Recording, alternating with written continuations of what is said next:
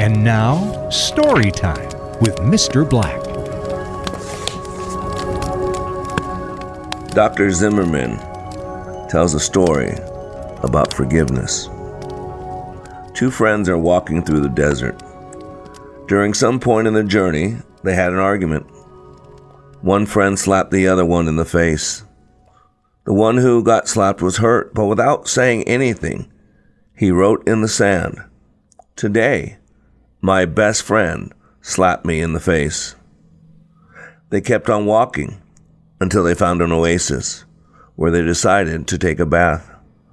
The one who had been slapped got stuck in the mire and started drowning, but his friend saved him. After he recovered from the near drowning, he wrote on a stone, Today, my best friend saved my life. The friend who had slapped and saved his best friend asked him, After I hurt you, you wrote in the sand, and now you write on a stone. Why the difference? The other friend replied, When someone hurts us, we should write it down in sand, where the winds of forgiveness can erase it away. But when someone does something good for us, we must engrave it in stone, where no wind can erase it. We must learn to write our hurts in the sand and to carve our blessings in stone. Consider this, ladies and gentlemen. Is there someone at work, at home, in our past who has wronged us?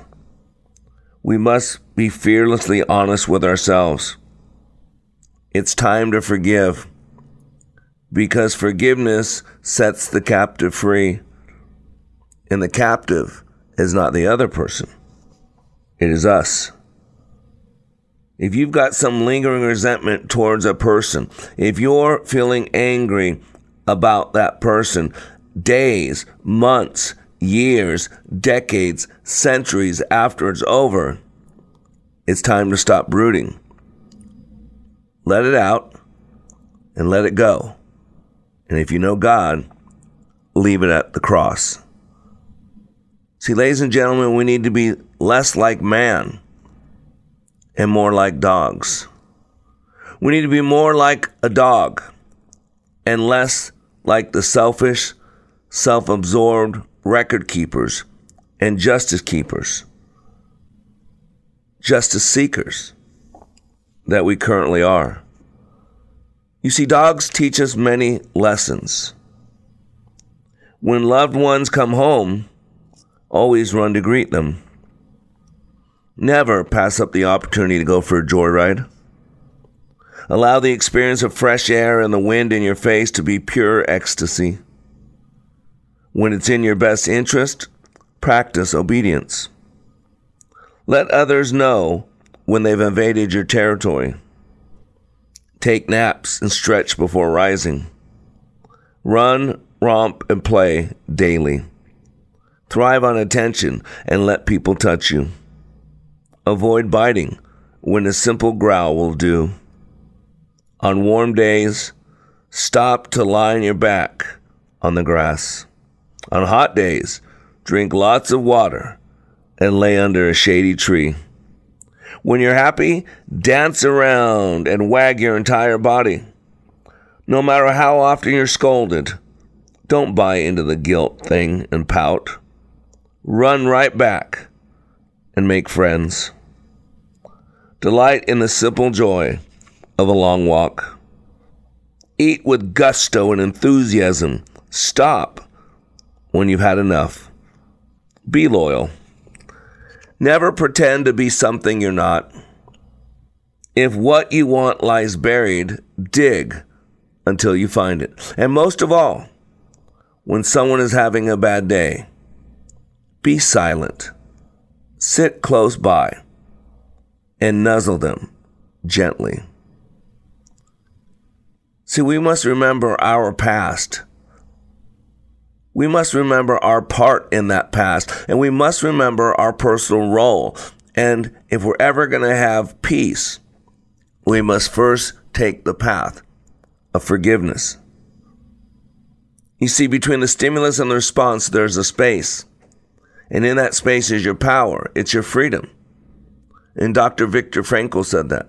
And ladies and gentlemen, it's time we take back our power. We take back our freedom to be at peace with God and have the peace of God. You see, peace resides in the space between the stimulus and the response. As Jesus said, hung on a tree, forgive them, Father, for they know not what they do. Dr. Eric Berne taught us in the study of transactional analysis that there's a stimulus and a response. The stimulus does not dictate the response. The stimulus might encourage the response, but it does not dictate the response. You see, our mind is six times faster than we can talk. So what happens is when someone says or does something, we go to what we know. Just like the Bible says, a dog returns to its vomit, and a sow, after cleaning herself, returns the mire. So when something happens, just like that dog, we go to what we know. We see things, we feel things, we hear or recall things from the past. And then we respond. We do not respond to what people did or did not do. We are responding to our own personal narrative about why they did what they did. We are responding to our personal explanation about what happened, our belief, not the action itself. Why? Because we go to what we know. A dog returns to his vomit, and a sow, after cleaning herself, returns the mire. Like the proverb says, you can tell a man's religion in time of despair. The good book is clear. In this world, we will have tribulation. We will be at war with something, someone, or at some time. The only lasting peace is a peace from God, a peace with God. Remember, Paul, in his letter to the church of Philippi, calls us to be a dog, the family dog. He says, Be anxious for nothing, but in everything by prayer and petition, with thanksgiving, present your request to God, and the peace of God, which surpasses all understanding, will guard your hearts and your minds in Christ Jesus.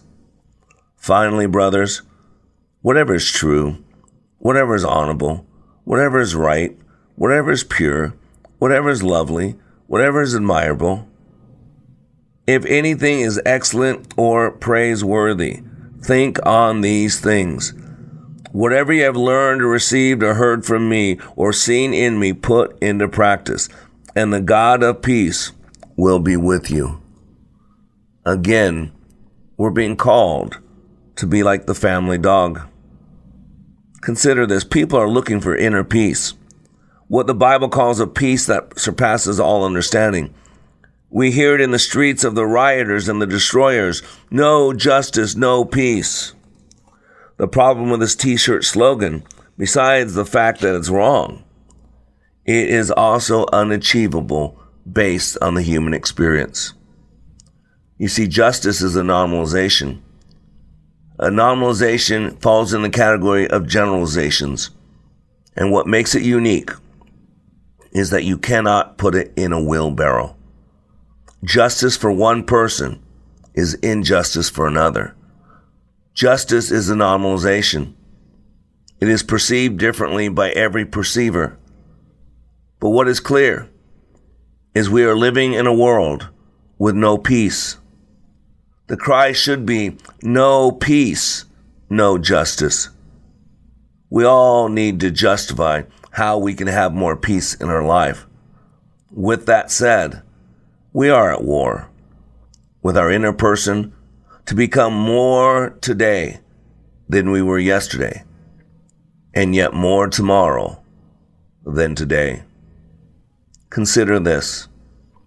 If you can start the day without caffeine, if you can always be cheerful, ignoring aches and pains, if you can resist complaining and boring people with your troubles, if you can eat the same food every day and be grateful for it, if you can understand when your loved ones are too busy to give you any time, if you can take criticism and blame without resentment, if you can conquer tension without medical help, if you can relax without liquor, if you can sleep without the aid of drugs, then you are probably the family dog. You have been listening to Mr. Black, Master Trainer for Like It Matters. Please find us on Facebook by searching LIM Radio. Make sure to follow us, like our posts, and share with others. Also, search YouTube for Like It Matters. Be sure to like and subscribe to our channel. And for more information on how we can help you live life like it matters, go to likeitmatters.net where you can find more information on our transformational training, our life coaching, counseling, our radio show, and other ways we help you continue the journey of living life like it matters.